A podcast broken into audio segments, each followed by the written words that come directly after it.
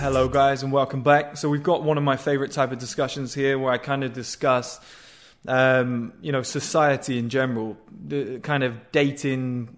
What would you call it? I guess it would be social value.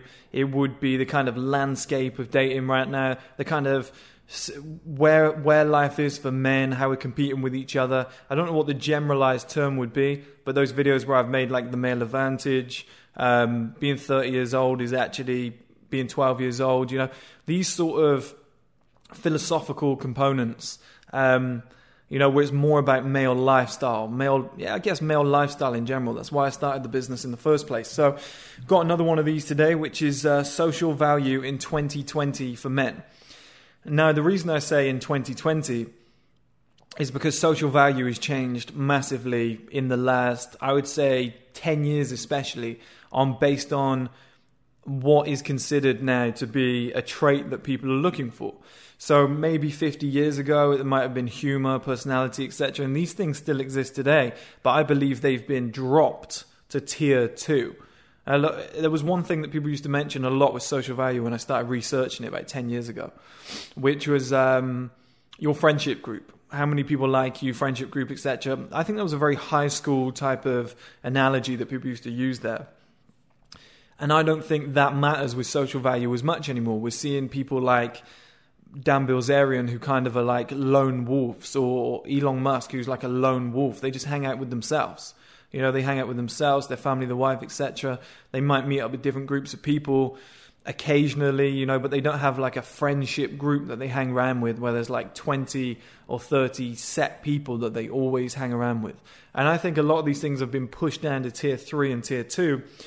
So, why I made this video is I wanted to talk about what the tier one social value assets are in 2020 for men to really increase your social value and take it to the top kind of 5 10% of men. Um, and let's start. So, the first one is naturally success. So, there's so many women that I've had this conversation with when I was younger about what's the most attractive thing about a man, and they'll all say success. You know, at the core of it, they'll say it's success. You know, doing something with your life, having. It doesn't really matter what you look like, what you're doing. Just somebody who's achieved something, who wants to achieve, or shows ambition to achieve. And I definitely think that success is probably. It, it might be the most important component of social value right now in the modern era in 2020. You know, everybody's valuing success. So it used to be okay, who's the good looking jock Chad type guy. Um, but that's changed a lot more now, where it's like, okay, this this guy who was considered a geek years ago, who's doing, um, you know, his business is making oil paintings, who everyone used, you know, used to laugh at. Now people realize, oh shit, you know, he's really successful. He's been featured in ten different magazines, and he's made three million this year. You know, suddenly it's like, oh, that guy's social value is through the roof. Like other things, what I'm trying to say is other things that used to be considered kind of not cool and now cool. And success on any level, on any horizon, is now considered top level social value, in my opinion. The second one is assets, because success is nothing without the assets that come with it. Um, it doesn't mean that you should live like that to impress other people, but social value in 2020, you can have all the success you want, but it's kind of showing it to other people that gives you social value. So if you have the nice expensive car, the nice expensive house, you know, the expensive clothes, etc., if you have these sort of things in place, it's like a primitive signal to say, look what I have. You know, it's like an elephant with massive tusks, or a deer with big horns, or, you know, something like that, or antlers. Um, you know, the bullfrog with the deepest voice. It's, it's those sort of traits. And we're saying, look, I have the most expensive car. I have the biggest house. I have the best view from my roof terrace. Like these little things um, are the difference right now in social value between maybe being at like level 8 or level 10. And it's a shame, but we've we have moved into a very materialistic era. But if you want to learn about social value, that's where it is right now. So the next one is wealth, and like I said, this is the thing, right? There's guys who are pretty broke, but they've bought a car and finance, and their social value's high, and they're getting a lot of women, they're getting a lot of attention. Other guys want to be around them, etc. They have a lot of friends because of this. Um, now, that's the wrong reason to have all those things in your life, but in terms of social value, you can see the effects of having stuff without having the wealth. Now, if you actually add the wealth to that and people know, you know, if you have a bank account that's like 10, 15, 20 million, um, you don't even have to spend any of it, but you people know you have that pool of cash anytime you want. So you have that fuck you money. So you don't have to take, I think that's where it comes from. You don't have to take commands from anybody else. You can work for yourself. You can travel wherever you want when you want to do it. You can do what you want on your own terms anytime. You can pay for the best food, the best personal trainers, etc. You can combine all of this together. And that wealth is freedom, it's accessibility. It gives you a better life, which is fantastic for social value. It bumps it up to another level. The next one is physical health. I don't think physical health has ever been more important than in 2020. I think the guy who has the best body just leapfrogs so many people more than ever in terms of social value. So Steve always tells me stories about. Well, he doesn't always tell me. It's not like he's bragging about how big he is, but he's telling me stories about when you know he'd be in a bar and some guy would come over and be like, "Excuse me, can I take that seat?" And he's like, "Yeah," thinks nothing of it. But then his brother or his friend will say, That's crazy that people do that to you. People just come over and take the chair from me. They don't even ask. And that's such a small little thing. But if that's happening on a small scale, imagine what's happening on a big scale. And we all know if you see a guy who's big, big, strong, built, it could be an ugly guy, but you've still got some respect for that guy. It's just something built in here. And women do the same. You know, women will see a guy who's maybe built, got some a decent frame to him, good structure, good bone structure, big muscles, tight top on, and he will catch a woman's eye, and she'll probably give him a chance because you know of the frame that he has. And we do the same with um, women's physiques. You know, if a woman has a certain hip to waist ratio, large boobs, or you know defined collarbones, like real small subtle cues, like showing their wrists when they walk. These are all body language signals, and they really appeal to us, and it's the same with men. And I think, guys, in this era, if you want crazy social value, you have to be in ridiculous shape. I think ridiculous shape has never been valued higher than what it is right now. And I've been focusing a lot on success lately, but I know as soon as we're off lockdown, I'm going to double down on my gym efforts. I'm going to really take it seriously. I'm 27. I see myself as having like this three to five year window of being in my kind of physical peak of strength, speed, explosiveness, etc. I'm just going to give it like a relentless five years and just see what kind of shape I can get in because I want to test that theory of being, you know, that's I think I'm in pretty good shape, but that like top level nine or ten kind of real real top level man shape. So I'm going to give that a test as well. Um, but I don't, in terms of social value, I don't think physical health has ever been valued higher, and that goes for outer appearance as well, like skin, um, you know, fresh haircuts, fresh beards, you know, being fresh, freshly trimmed. I think all of it comes as a package of kind of like outer appearance, but physical health, fitness, etc., it's never been higher. Being out of shape has never been more acceptable, but I think maybe that's why, because it's, it's acceptable now to be out of shape.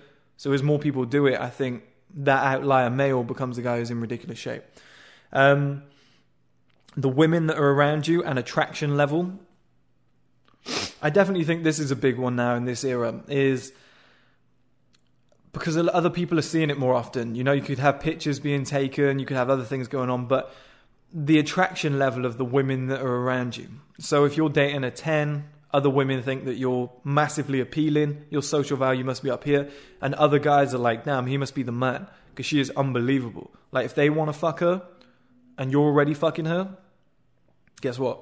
That puts you above them.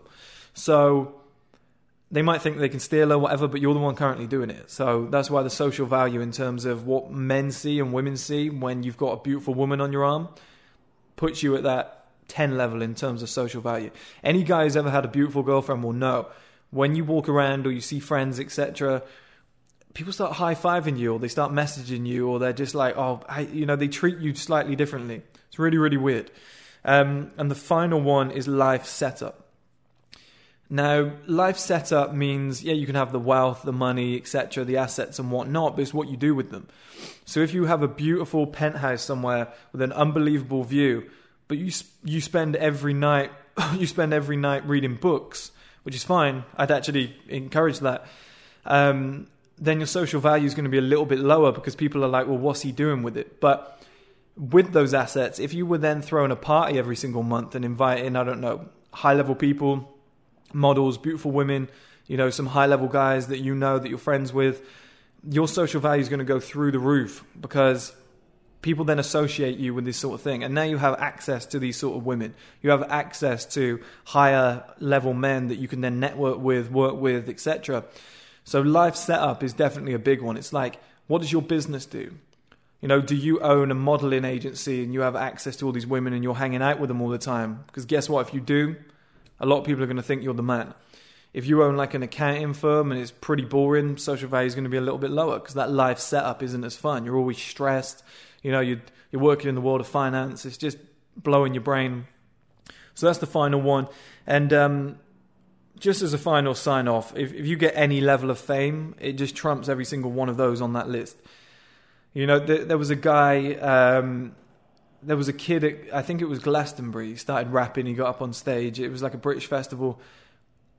He has no real like skill set or anything. He has nothing really going for him. I don't know if he's made like a crazy amount of money off the back of it.